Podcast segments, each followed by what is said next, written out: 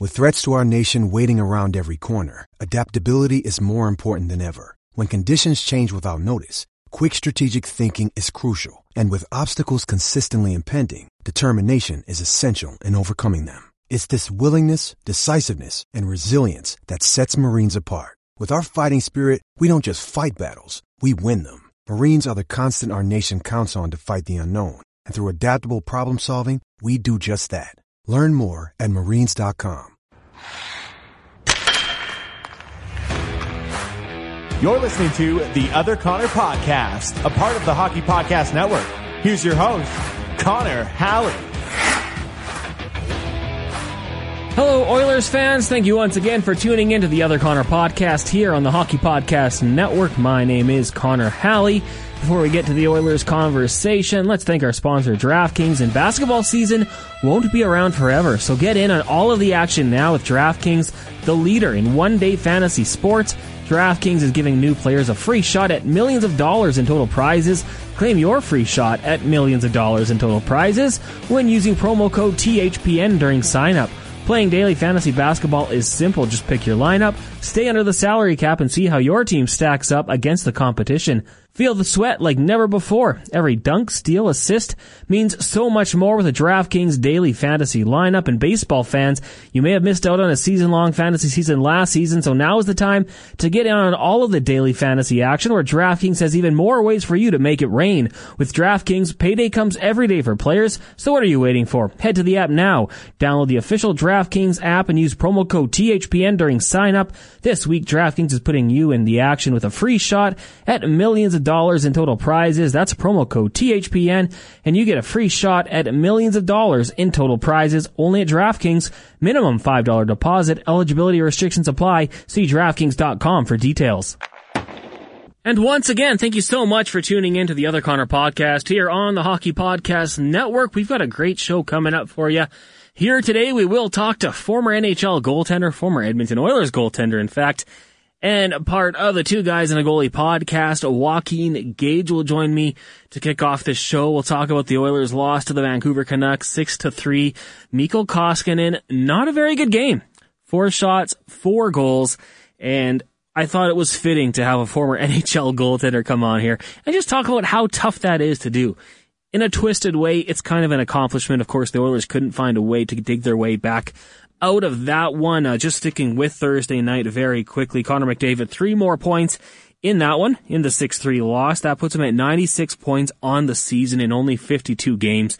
The kid is outstanding as a shot at 100 points in a 56 game season, and he's got a game Saturday night, prime time, everybody watching against the Vancouver Canucks. Four points away. We'll see if he gets there.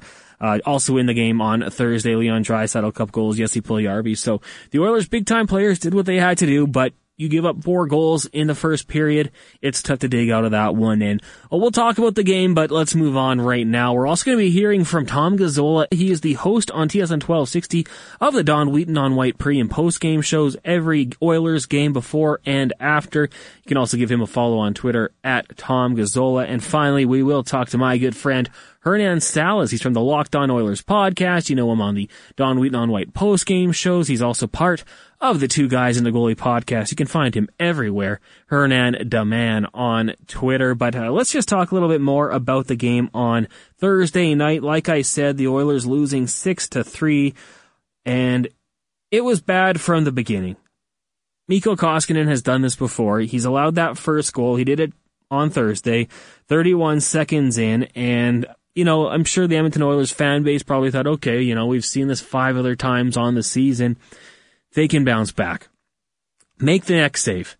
Make the next save and give your team an opportunity. Well, that's not what he did. Jack Rathbone would score his first ever goal in the NHL and probably like a lot of Oiler fans out there, I thought, okay, that's a kid getting his first goal in the NHL. That happens to the Edmonton Oilers quite a bit. Maybe they've bounced back here. It's only two goals. Mikko, just make the next save. Travis Hamonic scores his first goal of the season. In my mind, I'm thinking, how the hell do you let three goals in on three shots? But it's a guy getting his first goal of the season, so okay, against the Oilers, that makes sense. Three goals is tough, but we've seen them do it against the Winnipeg Jets. Mikko, just make that next save. Jayce Hawryluk, former Brandon Wheat King. Done a lot of damage to Edmonton hockey franchises. Did a lot of good things against the Edmonton Oil Kings. He would score on the team's fourth shot of the game. And that would be it for Mikko Koskinen. He leaves, Mike Smith comes in, and it's a 4 nothing hockey game. And you're just thinking, what happened? I mean, how, how do you do that? Like I said, in a twisted way, it's kind of impressive, but in a realistic way, it's awful. And I don't know if it will ever happen again. Four goals on four shots. That's terrible. Now, for the Edmonton Oilers, give them credit. Leon Draisaitl would score his 27th of the season on the power play, and Jesse Puljujarvi would score a beauty, his 14th on the year to make it a 4-2 game going into the second period. But from there, the Vancouver Canucks would score a couple more. Leon Draisaitl would add one as well, his 28th of the season, and that's all she wrote. 6-3 win for the Vancouver Canucks, a game that the Edmonton Oilers I wouldn't say they were outplayed. I wouldn't say they should have lost that game, but it just highlights the importance of good goaltending. And on Thursday night, the Edmonton Oilers just didn't get it. So they'll move on. I am assuming Mike Smith gets the start on Saturday. Obviously, you want to try to bounce back and have a strong goaltending performance. We've seen in the past Dave Tippett give guys an opportunity to bounce back strong. But I don't know if Mikko Koskinen gets that opportunity. I think they might want to go back with Mike Smith just for the player's sake. Like that's that's got to be so demoralizing going out there and having four goals in the back of your net before you get one a tough one. So for the Edmonton Oilers, like I said, back in action on Saturday night, they'll take on the Vancouver Canucks once again. Pre-game coverage on TSN 1260. Shameless plug. Me, Tom Gazzola, and former NHLer Matt Kassian. 90 minutes before puck drop for the Edmonton Oilers. Then they head out east to Montreal to take on their nemesis, the Montreal Canadiens. Five o'clock start on Monday, and then on a Wednesday, it's a nice early one, three o'clock mountain time, but We'll talk about that game on uh, Tuesday's edition of the Other Connor podcast. We want to recap Thursday night's game. And to do that, we will bring in Joaquin Gage, former NHL goaltender. He was a member of the Edmonton Oilers on two separate occasions. Right now, he is doing work with Rogers Sportsnet on their intermission broadcast. Also, a host of the Two Guys and a Goalie podcast, along with Dustin Nielson, Matt Kassian, and Hernan Salas. You can give him a follow on Twitter at Joaquin Gage31. Joaquin, thanks a lot for doing this right after the Oilers 6-3 loss to the Canucks. How are you doing tonight? I'm not bad. Connor, how are you doing tonight? I'm doing very good, and I, am glad you were able to do this tonight because uh, we do have to talk about goaltending. The Oilers coming off the 6-3 loss to the Vancouver Canucks, and for Mikko Koskinen, I don't think it's possible to have a worse start. Four shots, four um, goals against. I mean, I guess, have you ever had a game like that that stands out in your memory where you just didn't have it? Um, well, yes. Unfortunately, I, I have multiple games in my memory books that uh, that I didn't perform as well as I would like to, but I don't think I ever had a game where the first four shots went in. That's uh, that's that's a first. I mean, I I can't believe that it was one, two, three, four. That's that's really tough. That's that's that's that's amazing. I think that that's that might be an NHL record. I, we'd have to probably look at the record book to see what uh, what it says about that. But I feel for the guy. Um, I know what it's like, definitely in a backup role coming into a game. And if you haven't played in a while and expecting to perform, and I've also had those moments where it hasn't gone my way either. So, but you are a professional, and it's at a time of year where you're you're counted on, and that kind of performance just it's not acceptable. Yeah, talking to your your buddy Hernan Salas uh, from Two Guys and the Goalie, he said that he read there was a case of three goals and three shots back in the 80s, but yeah, I don't know if there's four and four. So, you know, for the people who don't know, obviously you played in the NHL, uh, very high levels of hockey. How tough is it to go from, you know, watching for a couple weeks and getting back into the game? Like if, if game speed is 100%, what are you seeing, you know, when it comes to a level at practice? It's really difficult, man. I, I wasn't great at it. There there are some guys that are that are way that that were way better than I was. Um, it's to keep yourself ready to stay in that kind of game shape. It's it's really it's all mental and trying to you're almost when you get into that game you're trying to almost do too much right you're and you want to play well you want to you want to almost make sure that you don't play poorly enough so you don't get a next start. Like you're fighting for a, for a, for another start at that point. And sometimes you're just gripping the stick too hard and and um, you're not letting the game kind of come to you as a goalie. And it's such a fine line because if you're too relaxed, it, you're going to allow them, and if you're too aggressive, it's the same thing, right? So to find that balance as a backup and not being able to play, there's there's a lot of things that you have to do practice wise, not only on the ice but but in between the years as well. Yeah, and I wanted to ask you about that. I mean, for Mikko Koskinen right now, um, I mean, you go on Twitter and uh, the guy's just getting abused right now. People are saying, you know, throw Stalock in there, can't be much worse. I mean, how do you bounce back from that? And, and, I guess, I mean, what do you even say to your teammates after that one? That's it's tough to put them in a 4-0 hole, you know, before the game really even gets going. Uh, yeah, that's.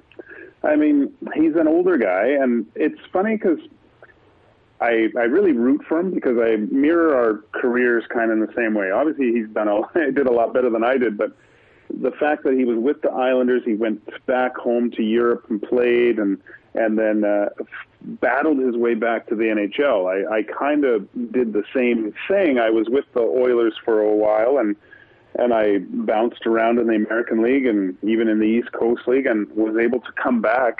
It turned out to be the same team with the Oilers and sign again.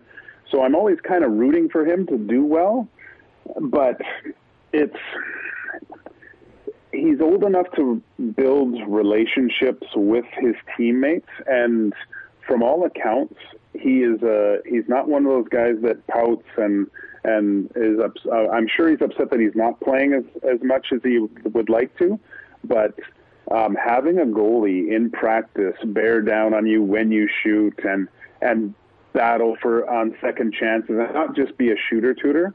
That's the kind of role that you have to be as a as a backup. And and and from what I hear, that's what he's done. And and I'm sure um, all those guys are, are rallying around him right now. And and everything else is just is just white noise. That's the you hear about how the things that you miss about the game, and that's one aspect is the camaraderie. And and when things aren't going your way, you have usually 20 to, to 23 other guys to lift you up. You talk about the similarities in your career, and I wish you had a GM like uh, Peter Chiarelli who would have gave you that three year, twelve million dollars. Man, jeez, I was, I was, uh, I needed Chiarelli. I, I think even my wife said that you needed Chiarelli at one point. So. yeah, he got a nice little payday for that one. Uh, four and a half million dollars a year for the next three. That was a, a good deal for him. So when you're a goalie coming into a situation like that, like uh, Mike Smith tonight, and you know you're down four nothing. What do you think the mindset was for Smith? Was it just kind of like don't let that next one in, or are you playing almost pressure free because it is four nothing? If I uh, to think about it, if it's Mike Smith, and if I can if I can try to get in, bet- in between his ears, I think he's thinking I'm going to come back and win this game, right? Like I'm going to really solidify myself as a as an unbelievable goalie here. Like that's that's how you look at it when you go in. I, I, I every time I had to go in for another goalie in in a, in a certain situation, usually it's because the other guy isn't performing well or something went wrong. Um, I'm looking at man. I'm going to look so good when our team comes back. I'm going to make all these saves. I'm going to pull our team out of this, and, and we're going to come back with the win. And I'm sure that's how Mike Smith thought about the whole situation. Sticking with Mike Smith, uh, you know, obviously last year he was pretty good at stretches for the Edmonton Oilers, and this year he's been outstanding. A record of 19 6 and 2, uh, 925 save percentage, 2.26 goals against average. From what you've seen, what's been the biggest difference for Mike Smith as of late, at least? Just playing some fantastic hockey. I I really can't put my finger on it because it's it just seems everything's gone his way. Like we the one thing I've noticed just on the probably the handling of the puck aspect of the whole game, like his decision making is a lot a lot cleaner. Like he's not always looking for that perfect play as a as a goalie. Like and a lot of it is uh, playing with the same defensive core too. Like if you watch when a puck is dumped in and and and Mike Smith has the puck and under control, his D-men aren't coming at them. They're fanning out and and making themselves available for passes. Um, also, on just on the stopping of the puck side of things, he's he's always been a goalie that I've I've I've criticized a little bit because of how deep he plays in the net at times, and I think he has found the proper distance where the the time to sit back and maybe play closer to the to the goal line. It's that situation, and when it comes down to maybe more of a one-on-one situation, he's used his size. I think way better this year than in years past. That uh, he's taking more net away and and leaving a lot less for shooters to see. Uh, once again, we're treated to another three-point performance by Connor McDavid, despite the 6-3 loss. I mean, the guy's just playing outstanding hockey. When you watch him, I mean, have, have you ever seen a guy, and you know, you played hockey for a long time, just as dominant as he is out there, as a you know one person can be? There's there's certain players in certain leagues that that dominate Connor, like, and they're just they're either they're having a great year or they're they're they're really good players. Um, I I don't know if we've ever seen, in, except back in this town in the '80s, a player that has dominated offensively like Connor McDavid has. He's he is toying with the league, and I think I, I said on Dustin Nielson's show, he asked me the question um, about how oh he plays in the North Division and it's not as good. Wait till he sees some more competition from the from south of the border and I don't think it's the North Division is is is bad. I think Connor McDavid is just so good that he is making other teams look poor. You know, I it, it wouldn't matter who he's playing against this. Um, it's it's just ridiculous to see that he's close to 100 points in this shortened season. It's uh, it's a miracle. Yeah, I, I agree with you 100% there. I mean, if you look around the NHL right now, you tell me which defenseman is going to make it tougher on Connor McDavid. And uh, I guess I would tell you that's a pretty good damn defenseman because I, I don't think it's that easy. Uh, another guy on the Oilers, Leon Draisaitl, you know, kind of has to play second fiddle to Connor McDavid, but I think now at like 78 points on the season. Uh, what makes he and Connor McDavid work together so well?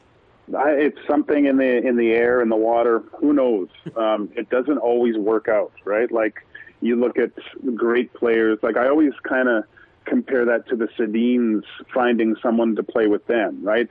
Everyone said, "Oh, he plays with the Sedins. I could play with the Sedins." That's not always true. I think there's to re- if you really look at it, there was only like three players over their whole career that uh, that really clicked with those guys, and the, they just had they they work on the same wavelengths. Like um, and it's it's funny how guys evolve when they when they get to pro. And if you were to watch Leon in in junior, he was more of a, a perimeter kind of playmaker, set guys up, and he has completely changed and and become just an unbelievable goal scorer. And I I I I challenge any scout to uh, to go back when when Leon was drafted and if they would have put money on him to be the the prolific goal scorer that he's become, um, they would uh, they'd lose money because I don't think anyone would would have guessed what he's done. And it's just it's just a good partnership, and you can see that they love playing with one another. Right? There's a there's a there's a little way that they play the the little little passes, almost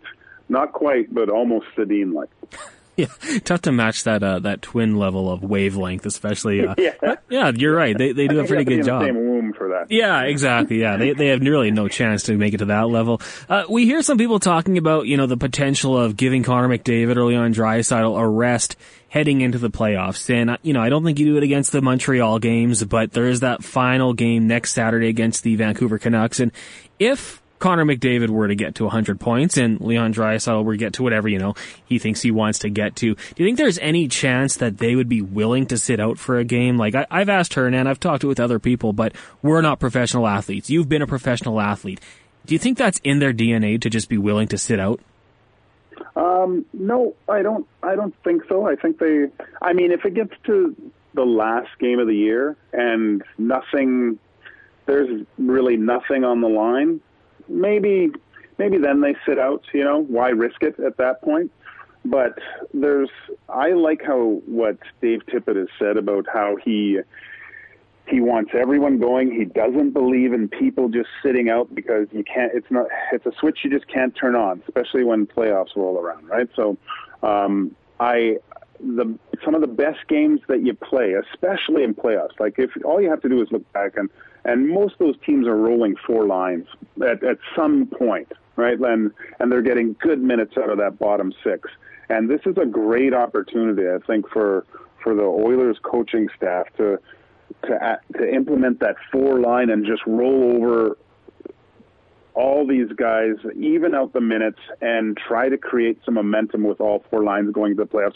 Because you're going to need that, I think, it's at some point down the line, especially if they want to come out of the North Division when you look at you know how the Oilers have played against the Winnipeg Jets this year, it's been pretty good. Against the Canadiens. they've had their struggles, but when it comes to the playoffs, does that matter to you at all? I mean, can you throw out those records and and I guess you know, do you have a team that you think is a better matchup for the Oilers in the first round? Because right now the Jets have that looks like the slight advantage, but you know it's not locked in quite yet. Um, it all, it all depends on how that first game goes, and and how, how, many what the questions are in the in the media the next day, right? Because if if uh, they play the Canadiens and and Connor and Leon get shut down and they lose, lose two three one or something like that, then those questions are going to have to be answered. But um, as a that's what this regular season has really done for, for a lot of players, I think, and teams. They, they've been able to put that splinter of doubt, at least in the in the minds of other teams, going, "Gosh, these guys are just owning us." Like it's it's only human to think, "God, we didn't really do well. It's it's a new season. We're going to do better, and we got this." But um, that first game against a team that's dominated you throughout the whole regular season um, that's that's a huge game just to say, oh, okay, that doesn't matter anymore. Where this is a whole new thing. That's uh, the first game. If they do play the Montreal Canadiens, Edmonton has to win that game. Look back at when um, uh, the Tampa Bay Lightning lost to the Columbus Blue Jackets. Right, Tampa Bay just rolled through the whole season. I don't think the last thirty games meant a thing right? But they lost that first game and they had the struggles the year prior, and all of a sudden they're having to answer these questions. And you can see in the interviews, they're like these guys are going crazy, and they're they're they're four and done. So um, that first game, I think, is the most important of the playoffs. Just to just to put those uh, those bad stories to rest.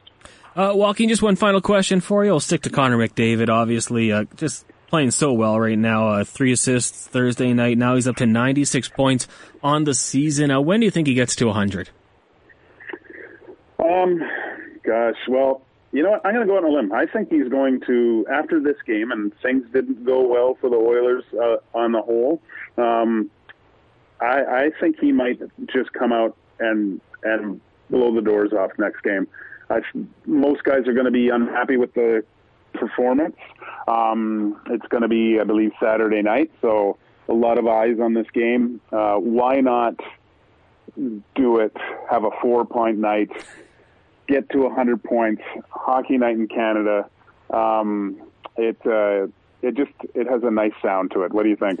I agree with you 100%. He he steps it up on Hockey Night in Canada. I don't care what anyone says, especially against Calgary, but I think he's got a 4-point game in him tonight, 3 points. It it seemed effortless. So, yeah, I don't think 4 is out of the question, especially on the national stage. This guy rises to the occasion. Joaquin, thanks so much for doing this today. Really appreciate it. No problem, buddy. Great stuff from former member of the Edmonton Oilers, goaltender Joaquin Gage. You can give him a follow on Twitter at Joaquin Gage 31. Also a part of the Two Guys and the Goalie podcast. And a big thank you to Joaquin Gage joining me immediately following that game on Thursday night. And uh, good to have the perspective of a goalie. What's going through Mikko Koskinen's mind when you have a start like that? I don't think Gager ever had a start that bad four goals on four shots. And also what happens when you're coming in? I mean, you're down four nothing. Are you just trying to, to hold the fort? Are you trying to be perfect? Or at that point, is there really no pressure because you're losing four nothing? really appreciate Joaquin joining us on the show today, though, as always. Right now, uh, let's get to another guy who knows a few things about this Edmonton Oilers hockey team. Earlier on, I had a chance to catch up with Tom Gazzola of TSN 1260. We'll get to that conversation right now. We're now joined by Tom Gazzola. He is the host of the Don Wheaton on White pregame show and postgame show on TSN 1260. Also the Oil Stream. Tommy, uh, Locked on Oilers. No, wait, Locked on NHL. You're pretty much doing it all. You've got hits on CTV News with Matt Woodman. Uh, how's it going today? Well, today's not as busy as all those shows that you just indicated, Connor. So yeah, just I, you know, I used to host Locked On Oilers, but we gave that show to our good friend Hernan Salas. I'm doing good. I'm I am just peachy, my friend. You passed that along to Hernan Salas. He's going to join me later here on the podcast. So I got the whole locked on crew going here, and uh, let's uh, let's just get this one out of the way, Tommy. We're going to talk about the Oilers and going into the playoffs and a, a whole variety of topics. But Mikko Koskinen, four goals. Was it listed on three shots like Thursday night against the Canucks? Not the start Mikko Koskinen would have liked. This is a huge red flag that the hockey gods are sending the Edmonton Oilers to, to be warned about. And I know that I've been harsh about Mikko Koskinen. I've praised him and given him credit when it's due. But this is the worst time of the year to be having the absolute most atrocious performance of your National Hockey League career. And I think it's a warning shot from the hockey gods, Connor Halley. Uh, you've got Alex Stalock waiting in the wings. I think he's a better goalie than Mikko Koskinen. I thought so when they picked him up. I thought that he would actually push Koskinen as the backup. And the Oilers have been reluctant. They've rewarded Koskinen for being a good soldier at the start of the year when Mike Smith was down. And his numbers are generally okay, but we've seen it time and time again this season where he he allows the first shot to go in. That's a big red flag in itself. And then not only does he allow the first shot to go in on Thursday night, he lets in the next three shots. That's awful. That is awful goaltending. I'm not going to blame him for the first one, but the other three, even the second one on Thursday night, I didn't think was particularly good. He didn't really challenge Jack Rathbone, and he blew up a stick after the fourth one that Hawryluk scored. But to me, Connor Halley, I think that's that's a message being sent to the Oilers, and I don't know. I don't know. I wouldn't have a lot of faith of him, in him going into the postseason if for some reason he has to play. Yeah, and I mean, Dave Tippett has shown loyalty to his guys. Mike Smith being his guy. Mikko Koskinen was here before.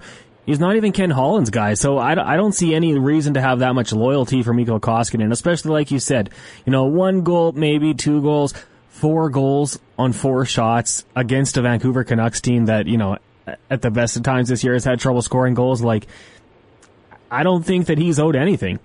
No, uh, this is this is the I think or should be or could be the breaking point, and I would be looking at Alex Stalock going, boy, wouldn't mind having him on my bench just in case.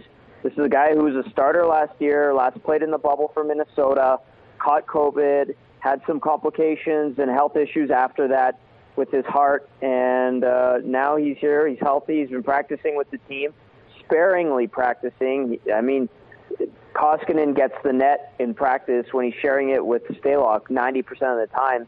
Stalock literally sits on the bench during practices and just waits for when Mikko's tired and lets him go. I think that this is this might be the time where you go, we can't have that, and uh, and I would be trying to find a way to get rid of him going into next season. Albeit that would be a very tall task for Ken Holland. Tom, uh, just for some fun, and I, I, like to do this every once in a while on Twitter, just to, to get a reaction out of people. I made a poll.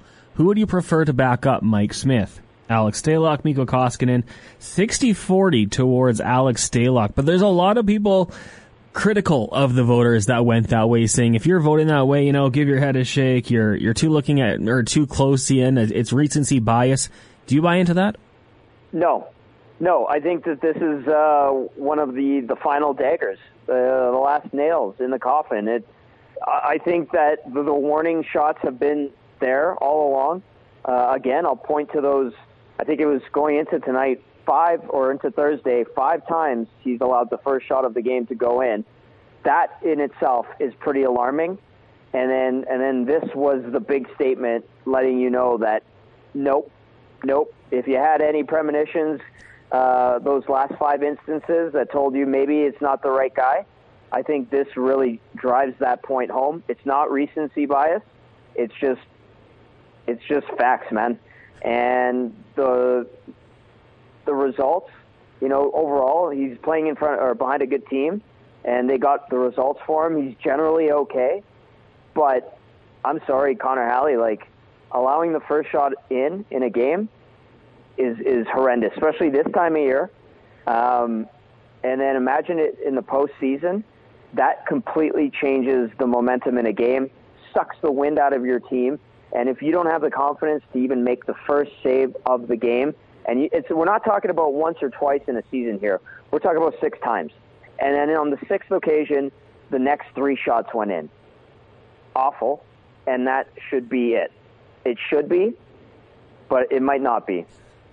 And Tom, like I, I totally agree with you. I mean, it's one thing to do it against uh, the Vancouver Canucks in May when you have a playoff spot wrapped up, but you do that against uh, a good team like the Toronto Maple Leafs, maybe the Winnipeg Jets, any playoff caliber team. It just puts you in so much of a hole in a playoff game where momentum's such a big thing, gives the other team a lot of it, and I, I agree with you 100%. Uh, it, it's a concern. It's a huge concern. It has been all year, and we've been able to kind of joke about it. But going into the playoffs, it's something that can't happen. Has to be addressed, and uh, hopefully the Oilers find a way to do so. Uh, Tom, in the month of May, the Edmonton Oilers' schedule not exactly the toughest. You had the Calgary Flames just kick it all off, four straight against the Vancouver Canucks. That's how you'll wrap up your year as well. But two games against the Montreal Canadiens out in Montreal, definitely you know tall tasks with the success or lack thereof that the Oilers have had against the Montreal Canadiens this year. How important do you think those two games are to really, uh, I mean, just get into playoff mode?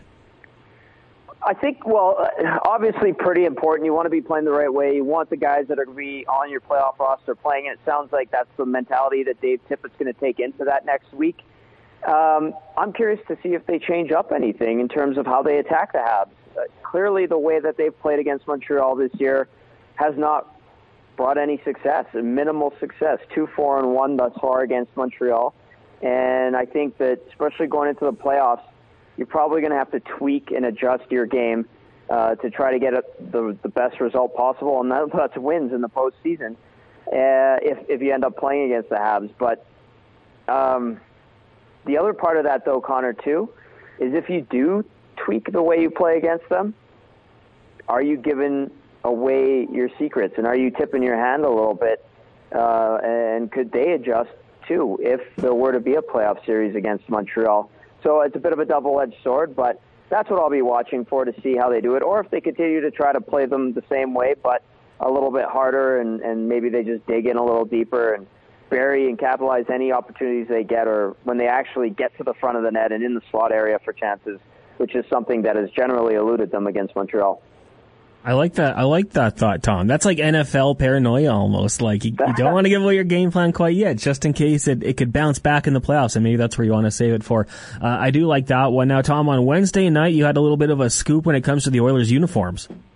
That's right. In the postseason, we're going to be seeing the blue alternates as their home uniforms. And uh, so they're ditching the orange fluorescents, whatever you want to call them. Uh, they're going to the alternates. They've worn them quite a bit this season in a year where they've worn four different uniforms. And I personally, Connor, I don't particularly like these uniforms. I don't care what they're wearing. Doesn't really matter at the end of the day. But you know, fans have their their passion for the aesthetic, and I appreciate the aesthetic of the game. It's, it's something I've geeked out over for years and years and years since I was a little kid. I, I I'll say this about the blue. The concept is fine. The contrast in the color is fine. It's just the simplicity in the striping and the collar. I think it could have been done so much better. Um, you know, the, the person who designed them uh, should not have been in charge of, of designing them because they did a terrible job. And uh, that's the uniform that they're going to go with. It's funny to see the reaction on Twitter. Some people love them, some people hate them. And it's got the conversation going too, which I like, about maybe, just maybe, they might try to switch up their uniforms going into next year. And there's a uniform that you brought up on our Don Wheaton on White pregame show that you like in particular. And there's a concept floating around with Connor McDavid wearing it out there. Yeah, yeah, I tweeted it out there. Uh, you know, anytime I tweet it out, and I, I kind of push it a lot. Like it's it's become kind of a passion of mine. The the orange shoulders with the really dark blue, kind of the classic look, just with the, the maybe the colors they use right now. And it's a good look. It's up on my Twitter at Connor Halley. But I want to ask you, Tom, because I I mean I see you on CTV News. I I used to see you all the time on Oilers TV. You're a very fashionable man, very well dressed. So when you look at this Oilers jersey, the the one we're talking about, navy blue with the orange what would you do to correct it? I mean, do you do you add a little white to it? Are you changing the striping on the socks and you know around the elbows area? What would you do to fix it? Um, well, I would I would change the stripes in general instead of two thin orange stripes on the shoulder. I'd probably try to go a little bit thicker. Uh, maybe you try to accent it with a little white in the middle, or if you just want to stick to orange and blue. I would definitely change the collar, Connor, because that the toilet bowl uh, collar that the Adidas jerseys have brought about, or that's what they're known to be called, is the toilet bowl collar. Uh, I think you could go with the thick orange all the way around, brighten it up a little bit that way. It's just it's just too plain. Like you have the one thick stripe at the bottom of the of the hip area, at the bottom of the, the sweater, and then you've got just those two thin stripes. Like even the sock, with the sock is two thin stripes. It's, it's not good. Uh, maybe you go. You know what you could even do, Connor? You could even go with their traditional stripes, the three traditional one-inch stripes or inch and a half stripes. Make those all orange. But right now, those two thin ones, I think that really bothers me. And then the collar just looks stupid. Um, the rest of it is okay. Maybe you change the striping at the bottom a little bit too, but that's that's what I would have done. Uh, the socks are terrible. The stripes on the arms are terrible. The collar is terrible. Execution poor. Concept and idea acceptable. what about the gloves? The gloves are fine. Okay. The gloves are fine with the all blue with the orange um, logo in, in the in the in the cuff roll. That's fine. Whatever. I mean, I don't mind those at all. Okay, I like the gloves, so I just have to check. Yeah. Uh, I like what you're saying here, and I, I like how you, you talk about the what is it, the toilet bowl collar. Collar. That Yep. the NFL went through a, a similar phase like that where they all had the, those on the collar, and I did I didn't work for them, didn't look good then now, and I I you know I, I'm with you on that one 100. percent uh, Let's talk a little bit more about the hockey here now. One of the subjects that came up in one of my group chats was with what's going on with the Rangers and the Capitals, Tom Wilson and all that stuff, uh, the referees, the Department of Safety kind of letting things go when it comes to the rough stuff. Now, do you think that could be an issue for the Oilers going into the playoffs if they are to take on a rough and tumble team like the Canadiens or, you know, the big guys up front like the Winnipeg Jets? Do you think uh, the Oilers can match up to that? I think so. I think it's a little bit different than the Rangers against the Caps, and good on the Rangers for what they did on Wednesday night. That was entertaining. It was good to see them have a backbone and show it, even though that most of their lineup, pretty much their entire lineup, is not known for the rough stuff. And those guys stepped up, like Ryan Strome fighting. Who expected him to fight? I know he's dropped his gloves a few times, but uh, Pavel Buchnevich gets suspended for giving a shot to Anthony Mantha in the chops. Like, I like that he's defending himself. I like that they're getting angry. They're not going to take it. And even though they might not be the toughest guys or thought to be the toughest guys, they're sticking up for themselves. They're sticking up for their teammates. They're they're showing some fight. I respect that. Um, but when it comes to the Oilers, they, unlike the Rangers, have guys that can answer immediately, and and I think that that part of the game is still huge in hockey.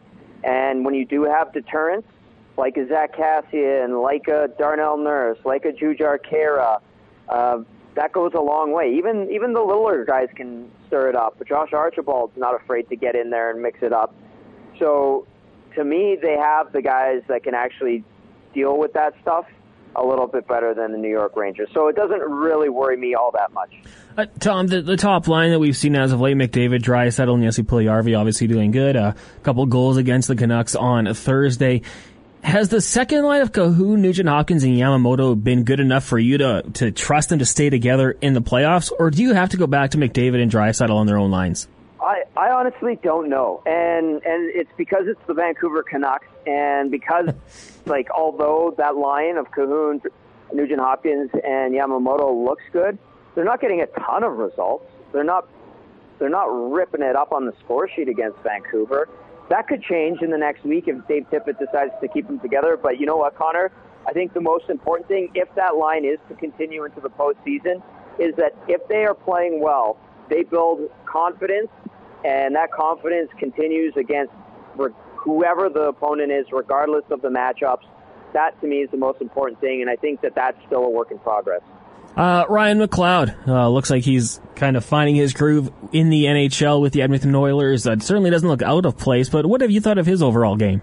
Pretty good. Uh, lots of good signs, Connor. Just I'd like to see him get more opportunities. He's only got a couple of shots through five games, five and a half games at the time of recording, and if he can find a way to get into the high danger scoring areas of the opposition's end and start to at least get close and get some more opportunities, I think he's taken a step in the right direction. But so far, so good. Uh, it's going to take some time, and eventually, I think he'll get there. But steady as she goes, progress is good, and he's not hurting them in his own zone, and he's doing all right on faceoffs, and he's got the vote of confidence from the coaching staff. So so far so good, Connor. Acceptable and more than acceptable, actually. Uh, Tom, final question for you. Really appreciate you hopping on the podcast here. Uh, always good to have you on. I don't know if we're going to be able to get you on before the playoffs start. We'll, we'll try, but I know you're a busy man. Uh, assuming Darnell Nurse, Tyson Barrie are pairing, Dmitry Kulikov and Larsson, what's your ideal third pairing for the Oilers going into the playoffs?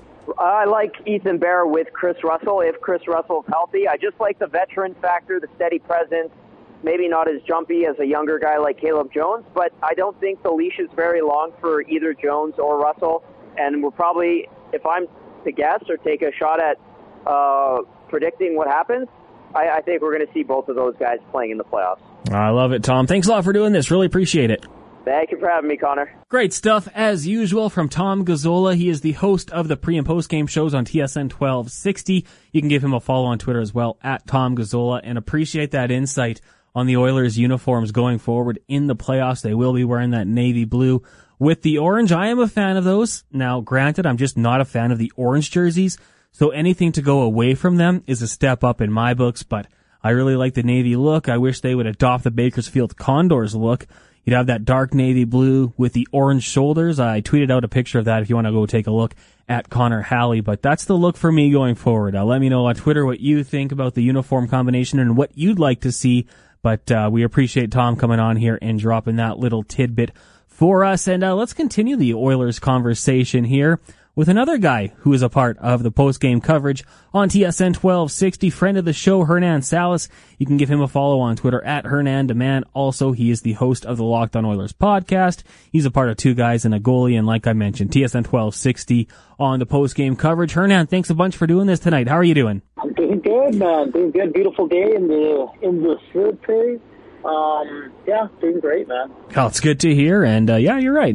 Very nice weather here in the city of Edmonton. Not so nice uh, down at the Ice District though on Thursday night. Now I know you were down at the game for this one. You got a chance to witness Mikko Koskinen's uh, brilliance and and all of that stuff live in person. Uh, what happened there, man? Like what what went wrong for Mikko? Oh man, it's it's um, yeah, it was quite uh, special to see that. I, I mean, the first first shot on uh, net going in is not a big thing. I think Mikko it's either the six or seven times that's happened. It it happened last game as well, right? Like on Tuesday night, it happened on Thursday night, and then you're like, okay, whatever. It's we're we're kind of getting used to Mikko letting the first one in, but then he settled down. that was not the case. Just uh, three more shots, three more goals. Uh, just one of those nights, man. Like all the all the confidence that uh, he built up with the fan base here, and everybody was, oh, he's been really good since Mike Smith's taken over the number one. He's been a good backup, and uh, all that confidence went out the window because I tell you, like, good things orders are locked up in a playoff spot. But imagine if they were fighting for one and you get back on the performance. Like it's it's truly amazing. Like it's it's remarkable that he didn't make one save and then he got the hook, uh, Connor. And then I, I know I saw it on Twitter last night where I think that hasn't happened since 1989 or 88 when Don Beaupre, uh, former Stars and uh, Capitals goaltender, uh, he went through the same thing, right? So it's something unusual. It's something you don't see every day. The last time was in the 80s. So uh, yeah, man, not a not a good uh, game for Mikko. Um, you got to be better. Like you have to stop Juan Connor. Well, I was gonna say there's some uh, elite or infamous company if you want to be there, and yeah, I mean that's Oh. that's a killer for your stat line too. Goals against average, save percentage takes a huge shot there, and I almost get the feeling like he lets the first one in, and that like James Franco meme comes to mind, like oh first time, like no, he does this all the time. This is just what he does. It's happened on five different occasions this season, but you at least hope he can make the second save, or maybe the third, and then he doesn't make the fourth, and I mean, my God, man, like that's you just have to do that. And if if I'm a guy in front of him, like, okay, you know, probably could have made one of those saves. You know, we're not going to blame you for all of them. Be a good team player, Yeah. but just got to make one or two of those saves. It's an absolute killer and uh, makes it really tough to battle back from. Now, Hernan, uh, Thursday I put out the poll on Twitter, kind of just for fun. Like as I told Tom Gazzola earlier on in the podcast. Uh, I, like Oilers fans, and I like to have a fun, a good time with them. I like to see their reactions. I said, who would you prefer to back up Mike Smith going forward. And of course, I had to put Stalock in there versus Koskinen. And uh, a lot of people voting for Stalock. Uh, which way do you come out on this one? Is it? Can you just say, "Hey, it's one bad game"? Uh, it's, yeah, it's crazy, man. Oilers fans are uh, a unique bunch. I'll say that. Um, man, it's it's weird that well, because both goaltenders have been so good for the Oilers in April and well into May that Stalock hasn't had a look. But I mean, he was a guy that I, I wanted to see in some game action to see if he can push. Um, but Tippett's been loyal to the two old guys on the team, and they've been good up until today. And Mikko Koskinen, uh, up until uh, sorry uh, Thursday night when Mikko Koskinen's first period. But holy Connor, that's um, it's tough because I I haven't seen Stalock play since the bubble playoffs. I mean. Um, you're probably not going to see him now. Like, and, and Thursday was the perfect scenario, right? Like, you plan not to play Mike Smith, Connor, right? Yeah. So what's the difference if he's on the bench or if he's up in his suit uh, enjoying a beer and some chicken wings up in the in the booth with the other guys? Like, and then if if need be you go to Stalock, like it just doesn't make sense to me. But I, man, it's it's hard for me because I I uh, Mikko Koskinen makes me nervous. Uh, but I think I have to go with him because he's playing, right? Like Stalock's just practicing. I don't know how sharp he would be. He hasn't played in in uh, since August, Connor. So it's it's been a very long time, and he had the heart issue and all that. And obviously he's doing good, and he's on the team, and he's with the guys, and he he's doing all that. But I. I mean, if I would have seen Stalock play in a few games, I probably would have went Stalock. But how can you go with a guy that has, just hasn't played at all? Yeah, and I mean, I mean, you talked about uh, like kind of trusting your goalie, and six occasions this year so far where we've seen the goal go in on the first shot. It started 23 games. Like that's that's a like over 25% of his games he allows the first shot. Like and, and that I, I don't know. I think maybe if you're a player in front of him, you're gripping the stick just a little bit tighter and uh, you know, you're yeah. kind of worried about that. You're doing everything you can to try not to give away like an open look, but I think it's just something that's got to factor in. And for Dave Tippett, he's been loyal, and I, I, said it to Tom earlier on. Like he's he's loyal to his guys. Mike Smith is his guy, and we've seen him countless times yeah. put Mike Smith back out there. But Mikko Koskinen is not his guy. Not Ken Holland's no. guy. That's the previous regime who brought him in and gave him that contract extension that you know, forces him to be a member of the Edmonton Oilers. But let's move on. Hernan, Zack Kassian skating today or yesterday uh, before practice, so good to see that he's back on the ice after that lower body injury. When you look at him and, and you know the potential emotion that he can bring to you in the playoffs. Do, do you think we get a chance to see him in the first round of the playoffs? And, you know, maybe even if things don't go well in the first couple games, you throw him in there and just kind of eject some positivity into your lineup? Yeah, and quickly, just uh, uh, Mike Smith, like Connor, he's going to be the number one, right? Like, in the order to drop a game in the playoffs, the only way I see Koskinen getting any games is, is if, if uh, there's an injury or if uh, you know they're getting their their show around one game and they just pull Mike Smith to get him ready for the next game. But yeah, I'm not too concerned about Koskinen playing in the playoffs outside of those. And as far as Zack Kassian, it's interesting because Tippett said on Thursday uh, before the game that he's skating on his own and and. Uh, we don't know the injury, Connor, which is kind of bizarre. Like it's it's he's had two injuries this year, and we still don't. I think it was his hand the first one, but it took forever to find out. Um, yeah, I mean, sure. I mean, you go back to 2017, and he ran one game against San Jose. He was all over the place. He's that kind of guy that probably steps up his game in the playoffs. But let's be honest, Connor, he hasn't been that guy for a while now. And um, is he just going to flip that switch in the playoffs? I mean, a lot of players do, but uh, that Kassian is not close to what he was in that 2017 run. So I, I hope he can he can be ready for the playoffs because I think he's a guy that you you start with him in the lineup to see what he brings. Now, if he's not bringing that energy, that emotion, that physicality, then there's enough guys on this team that have pushed and have played well that they can kind of take him out. But yeah, I'd like to see him start there. But I, I don't know if we're going to see that same Zack Kassian everybody's expecting because he, we haven't seen that since 2019. Because in 2020, before COVID, he signed the contract and he fell off the map. In the bubble playoffs, he was terrible. And this year so far, uh, maybe outside of two, three games, Connor, we really haven't seen that Zack Kassian. So I don't know if it's just, I don't know if it, if it happens if he gets in, but um, yeah, we'll wait and see. But if he's healthy, Connor, he's the guy I'm starting in my bottom six. Do you? I mean, and, and we we talked about it. Like after that contract extension, it almost seemed like there was a little bit less intensity there, and maybe yeah. he was motivated to get the contract extension. I don't know if that's fair or not, but do you think? I mean, because I, I, a lot of times I, I know myself, I'm like, you know, your job's not that hard. You go out there, you got to bring 100% effort all the time and, and throw yeah. your weight around, play on the edge. Do you think it's tougher to do that though? Like we, we, we expect these guys to go out there and be able to do that, but do you think, you know, especially now, an emotional player like Kassian, no, no fans in the crowd, do you think it's tougher?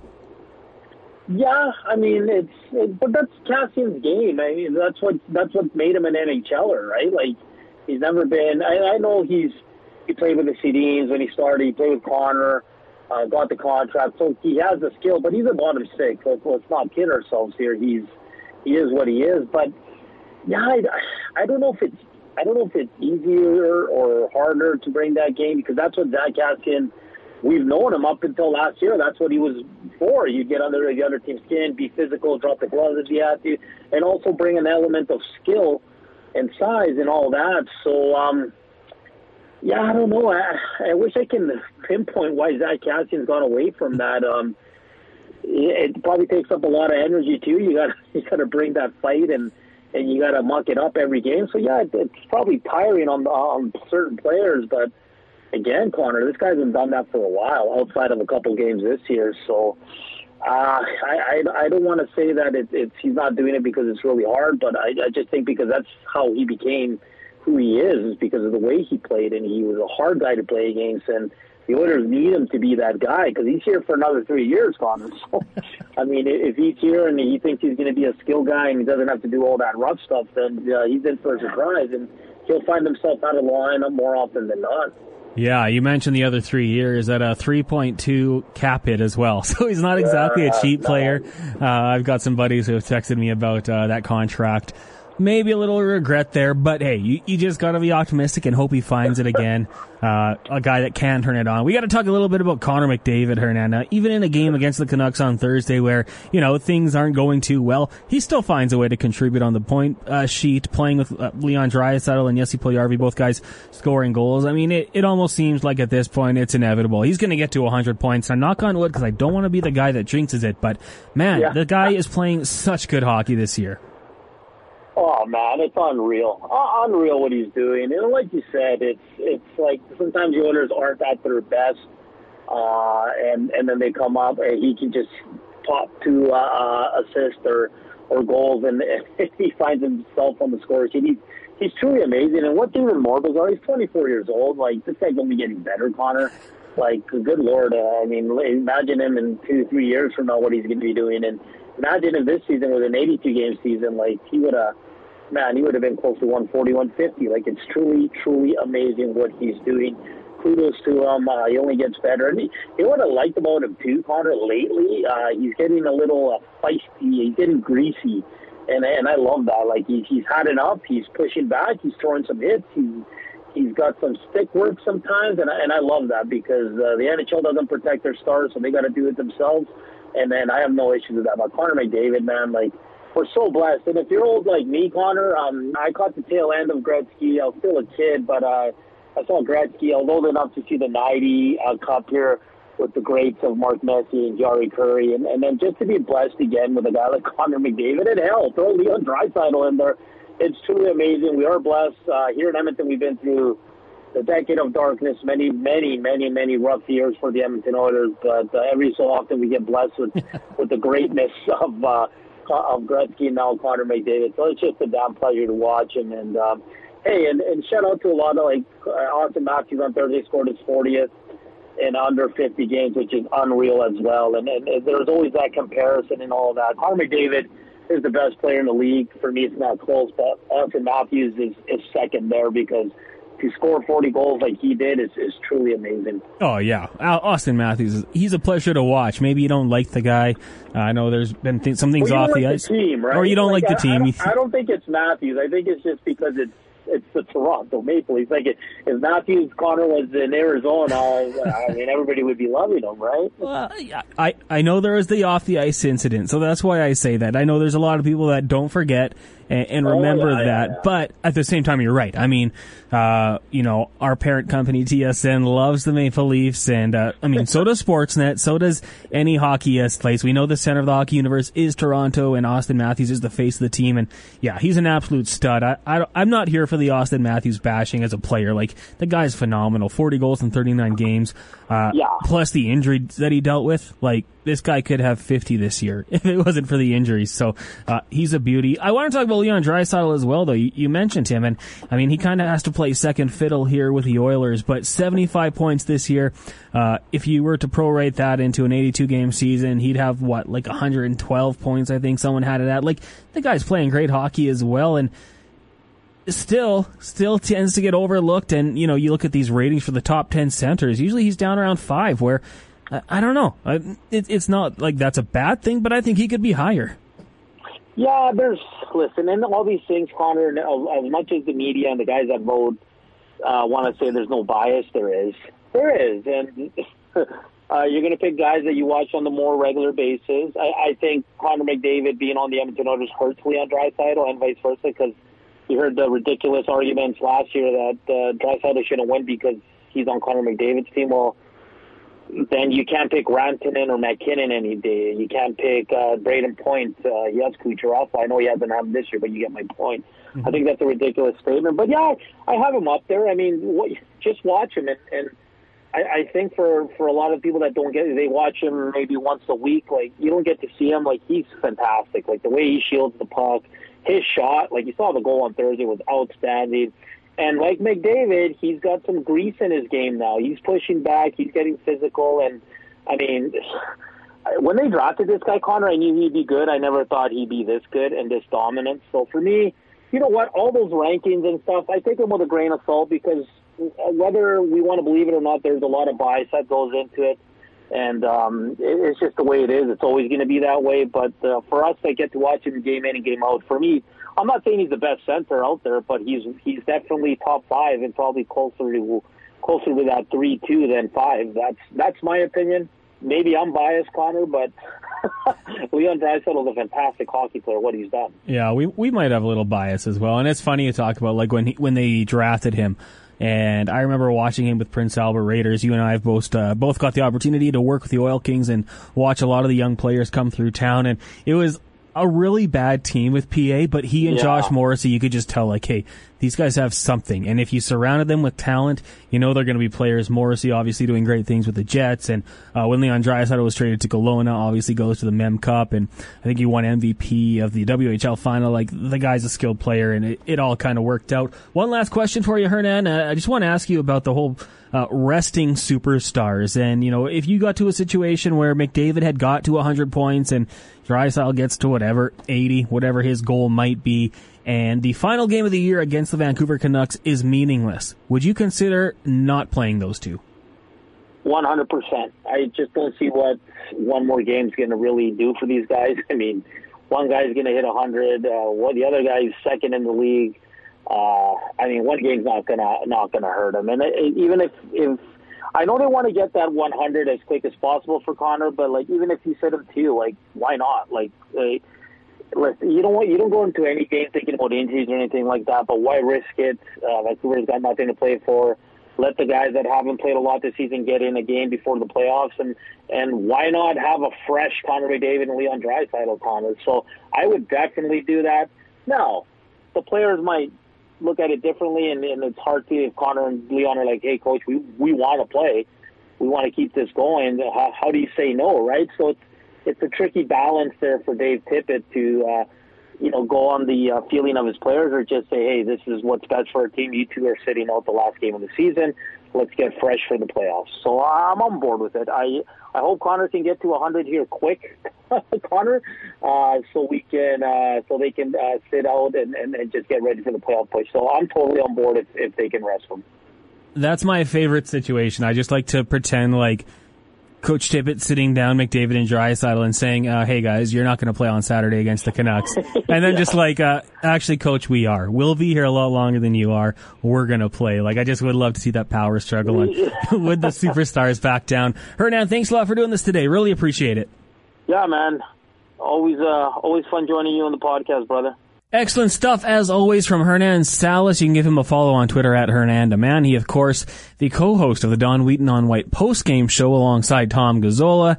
He's also Locked on Oilers podcast and two guys and a goalie. Lots of places to check him out. Like I said, give him a follow on Twitter at Hernandaman on Twitter. And that's going to wrap it up for another edition of the Other Connor podcast here on the Hockey Podcast Network. I appreciate you tuning in and big thank you to our guest, Tom Gazzola from TSN 1260 as well as Joaquin Gage, former member of the Oilers. He's on Twitter as well, at Joaquin Gage 31. Also two guys in a goalie podcast. And sticking with the theme here, Hernan Salas, who's a part of the post-game coverage with Gazzola, and also a part of two guys and a goalie with Joaquin Gage. Appreciate it as always. For the Edmonton Oilers, they're back in action on Saturday night taking on the Vancouver Canucks. It's an 8 o'clock puck drop. So if you're looking for some pregame coverage, as I always tell you, tune in to TSN 1260. Tom Gazzola, Matt Kassian, and myself will have you covered. That gets going at 6.30. Then the Edmonton Oilers are in action on Monday and Wednesday, taking on the Montreal Canadiens. And to me, those games were very important. Those are the games where you're really going to see where you are at, especially coming off a big series against the Vancouver Canucks. With all due respect to the Canucks, they aren't a playoff team, and they're going through a lot of things on and off the ice. The Montreal Canadiens will be raring to go in that one for sure. Looking forward to those games on Monday and Wednesday. Once again, though, thank you guys so much for tuning in to this episode of the Other Connor podcast here on the Hockey Podcast Network. Once again, thank you to our sponsor, DraftKings. If you're signing up, make sure to use promo code THPN. That stands for the Hockey Podcast Network. I'm Connor Halley. Thank you guys so much for tuning in today. We'll talk to you next time here on the Other Connor podcast. Thanks for tuning in to the Other Connor podcast. New shows drop every Tuesday and Friday wherever you get your podcasts from.